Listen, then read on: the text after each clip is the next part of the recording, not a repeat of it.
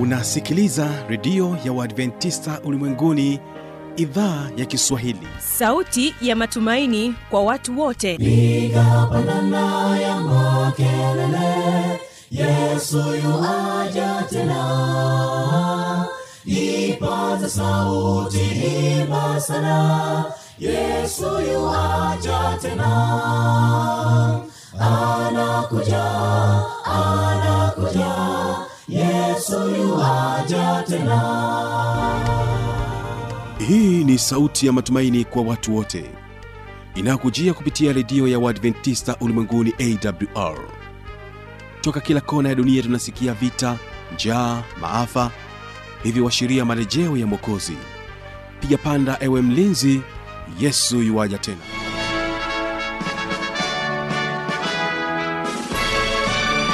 Hii ni idhaa ya kiswahili ya redio ya waadventista ulimwenguni awr ikikutangazia kutoka hapa morogoro tanzania katika masafa ya mita bendi 25 lakini pia waweza kutusikiliza kupitia morning star radio na rock fm vilevile vile tunapatikana katika tovuti ya wwwawr org. Karibu sana msikilizaji katika kipindi cha ijali afya yako pamoja na kipindi cha siri za ushindi. Ni imani yangu ya kwamba hali yako ni njema. Karibu sana tuwe sote mwanzo hadi mwisho wa vipindi hivi ambavyo vinakuja kwako kwa siku hii ya leo. Mimi ambaye ni msimamizi wa haya matangazo jina langu naitwa habi machilumshana nikualike tuwe sote. Kwa kuanza kipindi chetu tusikilize wimbo kutoka kwao lugalo sda kwaya na wimbo unasema niko safarini. Barikiwa nao na mara baada ya hapo nitarejea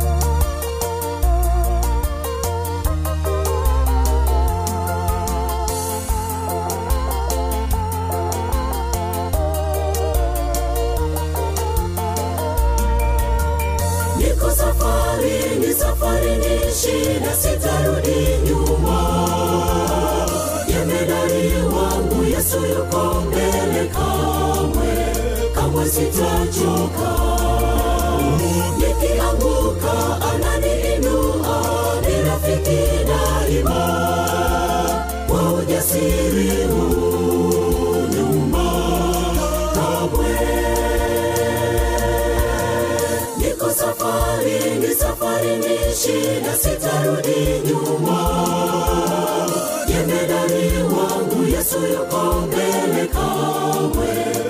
kamwe sitachoka nikianguka ananiinua ni rafiki daima. Kwa ujasiri nyuma. Kamwe.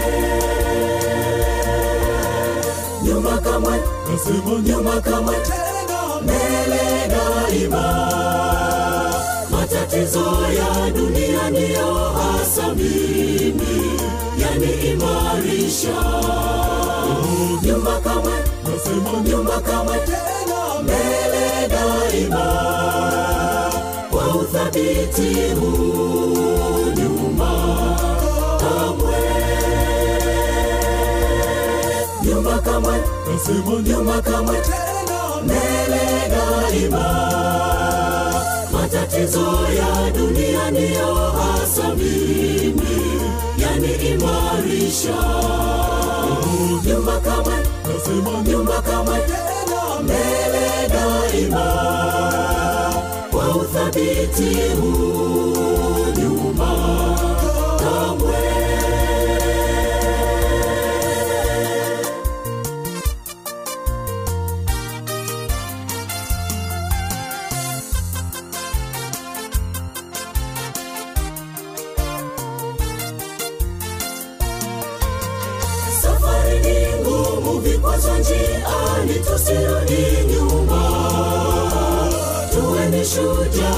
tutazame mbele yesu. Yesu ameshinda. Hakuna gumu vita tutashinda. Hatuwezi kuchoka. Kwa ujasiri huu nyuma kamwe. Safari ni ngumu vikwazo njiani tusirudi nyuma. Tuwe ni ameshinda hakuna gumu vita tutashinda. Hatuwezi kuchoka. Kwa ujasiri huu nyuma kamwe. Nyumba kamwe. Nasema nyuma kamwe. Mbele daima. Matatizo ya dunia yaniimarisha nyuma kamwe nasema nyuma kamwe tena. Mbele daima kwa uthabiti nyuma kamwe. Nyuma kamwe nasema nyuma kamwe tena. Mbele daima matatizo ya dunia ndiyo hasa mimi yaniimarisha Nyumba kamwe nasema nyuma kamwe tena mbele daima. Kwa uthabiti nyuma kamwe. Nyumba kamwe nasema nyumba kamwe tena mbele daima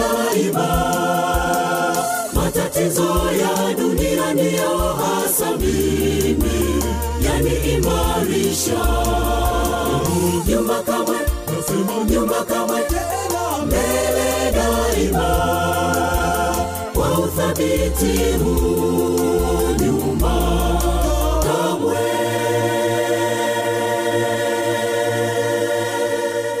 napenda niwashukuru sana lugalo sda kwaya na wimbo wenu huo mzuri na bila kupoteza wakati napenda sasa tuungane sote katika kipindi cha ijali afya yako na hapa tunakutana naye dr benard chenge akituelezea kuhusiana na ugonjwa wa pid tega sikio kwa makini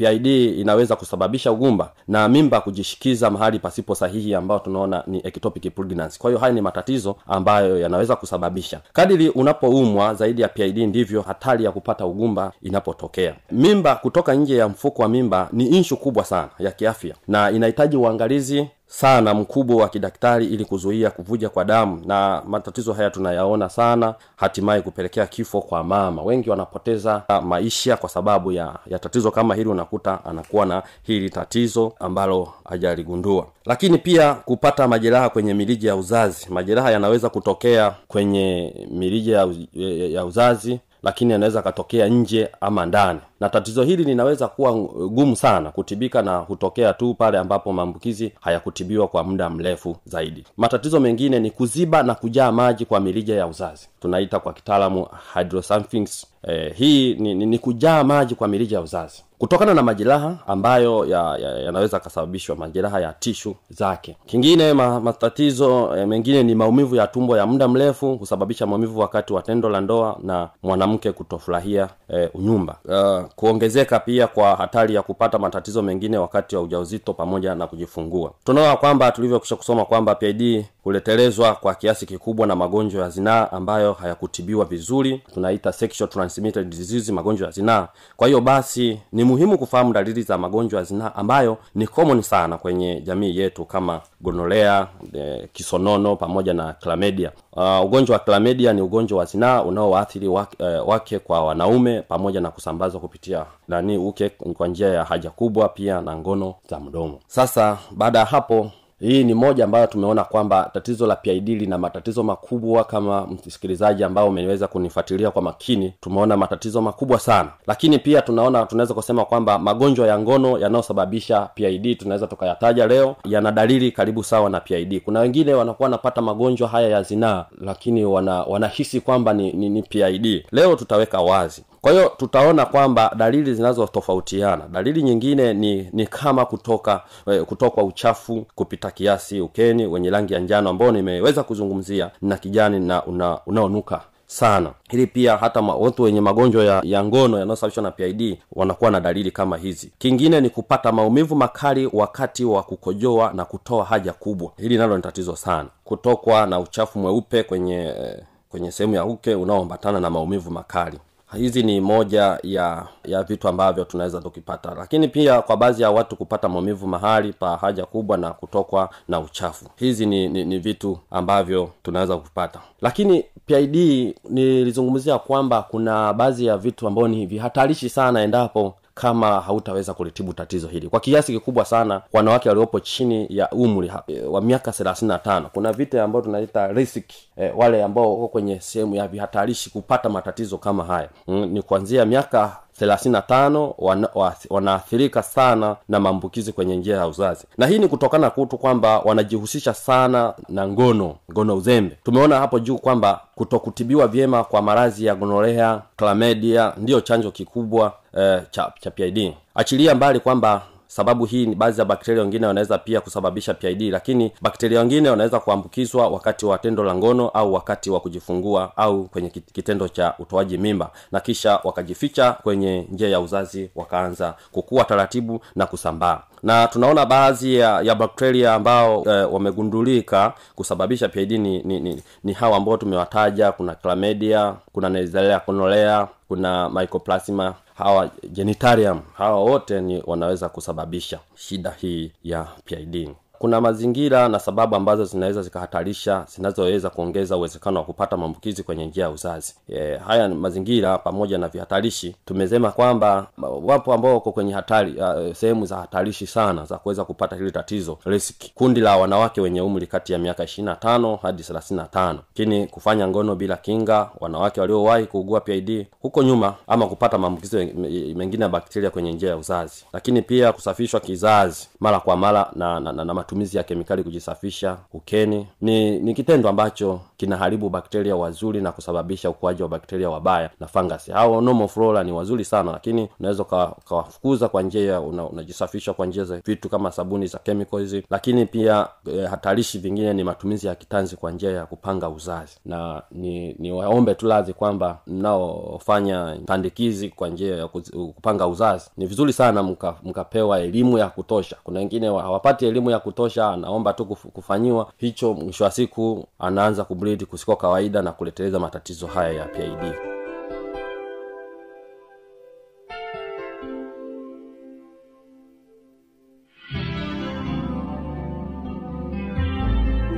msikilizaji inawezekana kabisa ukawa umepata swali au una changamoto. Anakuja anakuja yesu tena. Na hii ni awr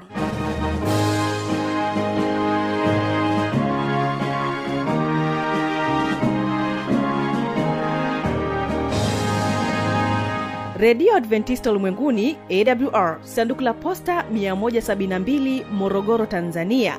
Anwani ya barua pepe ni kiswahili at awr org. Namba ya mawasiliano simu ya kiganjani 653 570814 na pia unaweza kuwasiliana nasi na idhaa ya maasai kwa nambari 769 986355 ukiwa nje ya tanzania kumbuka kuanza na namba kiunganishi alama ya kujumlisha 255 unaweza kutoa maoni yako kwa njia ya facebook kwa jina la awr tanzania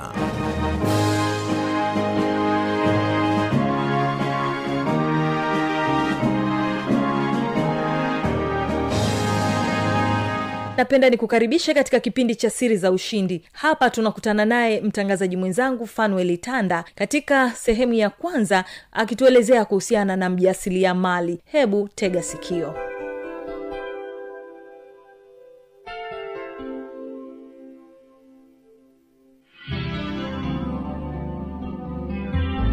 Mpendwa msikilizaji karibu tena katika kipindi kizuri hiki cha siri za ushindi kama unavyosikia kelele mbalimbali hapa nimeweza kumtembelea huyu kijana karibu katika shughuli zake ambazo nazifanya za kila siku. Niko nje hapa ya studio. Mimi jina langu ni fanwe tanda.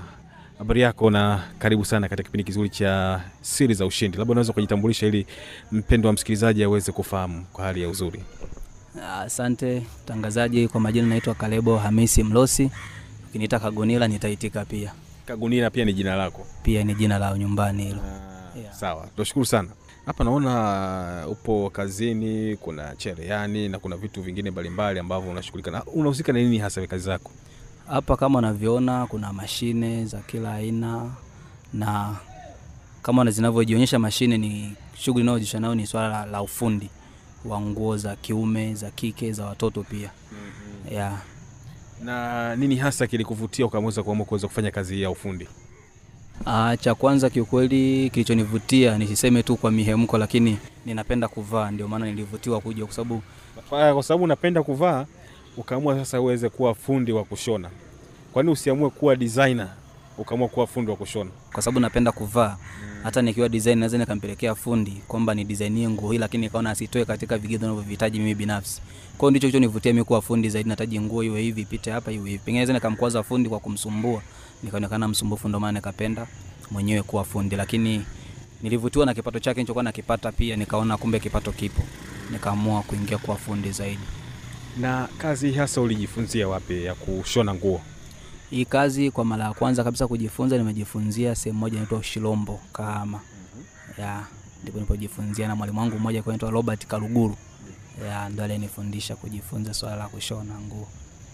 hebu tueleze sasa ukajifunza kushona nguo sasa hivi ni fundi unakumbuka kabisa ile nguo yako ya kwanza ambayo uliishona wewe mwenyewe ilikuwaje kuwaje Ah, nikikumbuka nacheka kwa sababu nguo ya kwanza kuishona kabisa kwa mara ya kwanza mwalimu wangu baada ya kunipatia kazi ya kuifanya akaniambia kuna nguo. Nakumbuka ile nguo kulikuwa na dada mmoja ni rafiki yake na alikuwa anashona nguo za kike. Lakini alikuwa na mdogo wake wa kiume huyo dada. Sasa mdogo wake wa kiume nikapewa nimshone mimi ile nguo kwa mara ya kwanza naishona mimi. Sasa kulikuwa na baada ya kujifunza kukata kila kitu sasa unakabidhiwa nguo hiyo hapo ishone. Kwa mara ya kwanza nakabidhiwa nguo kuishona. Sasa baada ya ku, kuandaa nguo ilikuwa ni mida ya jioni kama mida saa kumi na moja hivi, nikanunua kitambaa nikakiweka mezani nikakikata kama kawaida nikakichola nikamaliza kuchola. Sasa wakati na kabla sijakata wakaja wenzangu mafundi wa kiume kwa amenizunguka wananiambia hapa hapa inabidi fanya hivyo, wananiongezea kwa hiyo wananichanganya fulani nini, unachanganyikiwa kwamba mimi nilifundishwa lakini wanakuja na kuongezea. Kwa hiyo nikawaamini kwa sababu ni mafundi wa muda mrefu wale vijana. Nikaikata nguo nikashona, lakini cha ajabu kuja kuishona kwa sababu tunahitaji nguo kutoka modo alikuja kuivaa ile nguo ilishia kwenye magoti kupanda kiunoni ikawa imebana. inawezekana Tanzania labda usikute mkono labda umekaa tumboni Hapana, ilikuwa ni suruali. Kwa hiyo kwenye swala la hipsi, eh kwenye swala la hipsi, suruali wakati anaivaa ikaishia kwenye magoti, kwenye hipsi ilibana, ikakataa kupanda juu, Ikakataa kabisa ikakataa kabisa. Kwa hiyo nakumbuka ikabidi kesho yake ni, ni, ni, ni, ni. jioni hiyo hiyo nikampigia mwalimu wangu simu, alikuwa ameshaondoka, nikamweleza, akaniambia basi njoo kesho. Kesho yake asubuhi ilibidi kwa kweli, wakati huo nilikuwa nahifadhi hela kwenye kibubu, ilibidi nikivunja kibubu nikatoa shilingi elfu nane. Nikaenda kununua mita moja kitambaa kimoja kilikuwa ni Eastim. Nikaenda kununua shilingi elfu nane wakati huo mita moja namba moja inauzwa shilingi elfu nane. Nikanunua akanisaidia kuikata na nilishona mida ya saa nane ilikamilika kuanzia asubuhi kwa mara ya kwanza nao nikatoa nguo niliyoishona mwenyewe kwa mkono wangu. Kuanzia asubuhi kashona ikakamilika saa nane. Ikakamilika saa nane. Nikamkabidhi na nguo ilitoka kama kawaida nashukuru mungu alivaa na nikalipwa pesa yangu. Basi shughuli ikawa imeishia hapo sasa na ile nguo ile ambayo uliishona iliishia wapi ile? Ile nguo niliyoishona bwana ni ile ambayo inaishia kwenye magoti ile. Ile nguo niloishona nilikuwa na mdogo wangu nilikuwa naishi naye nyumbani pale. Lakini yeye hakuwa fundi alikuwa tu nyumbani kwa sababu ya shughuli za shamba alikuwa anatusaidia shughuli za shamba. Ah, ndio niliyempatia kidogo alikuwa na mwili mdogo haukuwa ni a ah, yani ulikuwa haimbani. Katika vipimo vile ilikuwa kidogo kwake inaingia. Ya kwa hiyo alichukua na alivaa kama kawaida ilikuwa ikimtosha kama kawaida. Japo ilibidi kwa sababu hips huku ilikuwa ni ndogo juu ikabidi tu, tuiache lakini chini ilikuwa ni kubwa kabidi nikapunguze chini iwe- uwiano sawa na kwenye hips kwao alivaa kama kawaida nakumbuka mpaka alikuwa anaenda kanisani yaani hiyo ungeacha ungesema kwa watu ni fashion ni fashion aina fulani hiyo. Ah, sasa ilikuwa haipandi hata kwenye magoti. Ya ilikuwa haipandi. Eh, hiyo ikawa ni, ni nguo ya kwanza kwa unaendelea sasa kuwa fundi. Na unakumbuka mara ya pili nguo ulioshona ilikuwaje? Ah, nguo ya pili nilioshona nakumbuka niwashonea wadogo zangu wa kiume walikuwa wananifuata. Kuna wawili walikuwa wananifuata ambao ni wa, wa pili kutoka mwisho na mmoja ni watatu kutoka nilipo mimi. Hao ndio niliwashonea nguo zangu, lakini nakumbuka nguo nyingine iliyonichekesha zaidi iliyofanya watu wakacheka sana pale ofisini nilipokabidhiwa suruali kwa mara nyingine kushona, Sasa katika hali ya kutoboa mfuko wa nyuma, kipande cha mguu kwa nyuma wa kulia cha nyuma kwenye mfuko badala ya kutoboa juu ikajikuta nimetoboa chini. Mpaka nakuja kumaliza kutoboa sana, nasimamisha ule mguu niunge kwenye suruali nakuta mfuko badala kuwa juu mfuko nikautoboa chini kwa hiyo ikabidi swali imeishia hapo tukanunua tena kipande kingine tukakata tukaunganisha. Nashukuru mwalimu wangu kunilipisha kwenye hiyo. Ya lakini niliona kwamba kuna kosa kuanzia hapo niliamua kuwa makini zaidi kwa sababu nilipoteza muda na pia nilimuingizia hasara pia mwalimu wangu. Ya ndongo yangu ya pili naikumbuka niliyoharibu lakini kuanzia hapo nijitahidi sana kuwa makini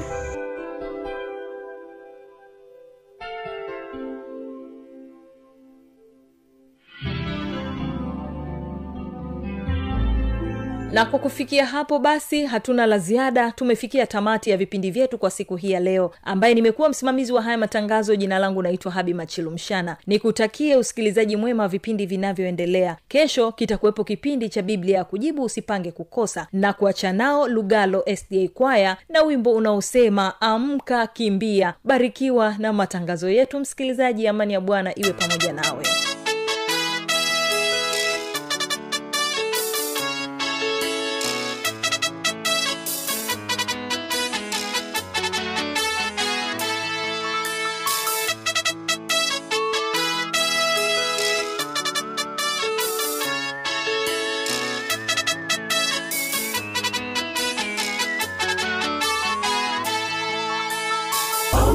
kimbilia ng'ambo ile jiokoe wewe nafsi yako utaangamia usalama wako ni kwa yesu jiokoe wewe nafsi yako tokeni babloni amka kimbilia ng'ambo ile jiokoe wewe nafsi yako utaangamia wako kwa yesu jiokoe wewe nafsi yako. Tokeni Babiloni, tokeni kwake. Nasema enyi watu wangu. Msishiriki. Hizo dhambi zake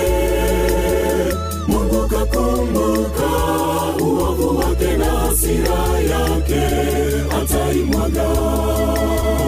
Tokeni babloni tokeni kwake.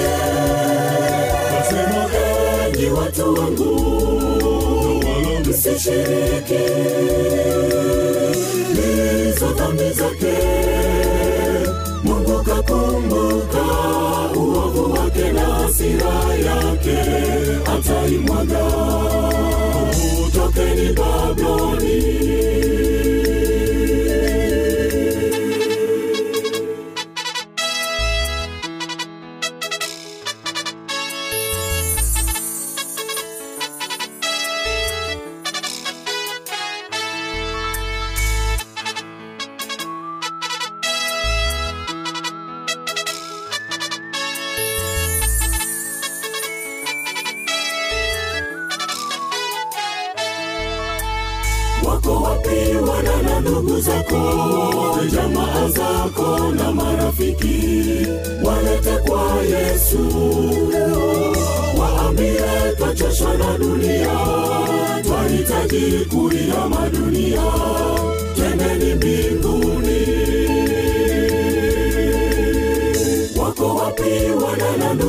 zako jamaa zako na marafiki walete kwa yesu.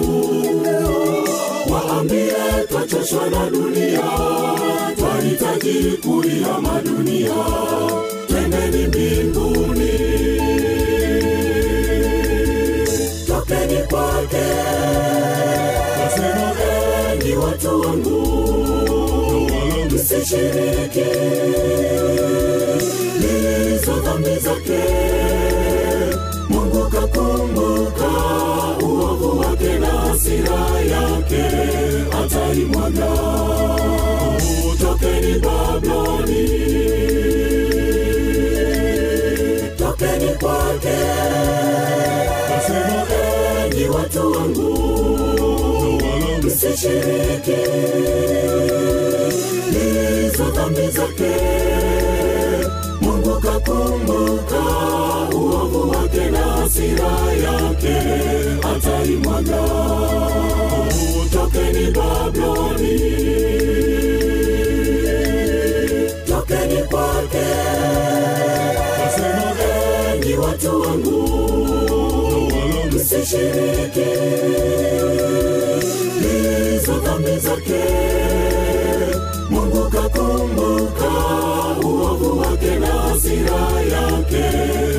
utaimwaga, tokeni Babiloni, tokeni kwake. Nasema enyi watu wangu, msishiriki hizo dhambi zake. Mungu kakumbuka uovu wake na hasira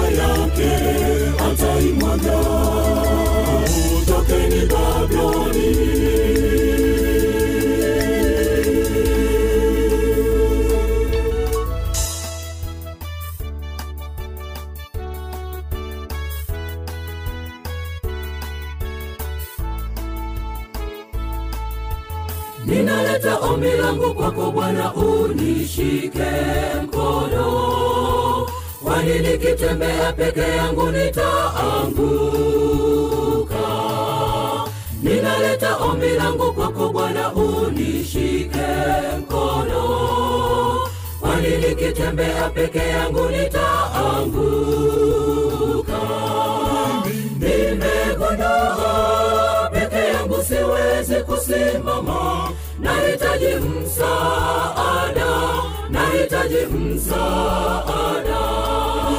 Nimegondoa peke yangu siwezi kusimama nahitaji msaada nahitaji msaada. Unishike mkono bwana wangu peke yangu mimi sitaweza nikitembea peke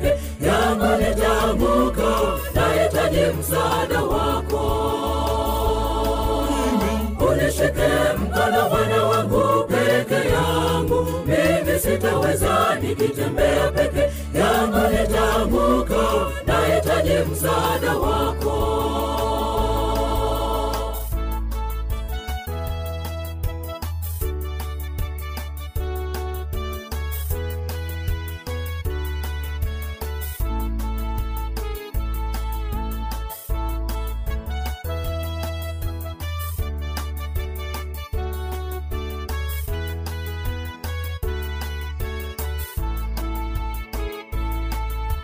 muongoze njia zangu bwana hata na mawazo yangu.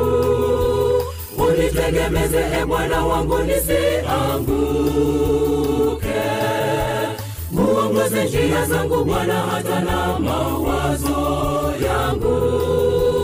Unitegemeze e bwana wangu nisianguke. Yangu siwezi kusimama nahitaji msaada nahitaji msaada. Nimegondoa peke yangu siwezi kusimama nahitaji msaada nahitaji msaada. Unishike mkono bwana wangu peke yangu. Mimi sitaweza nikitembea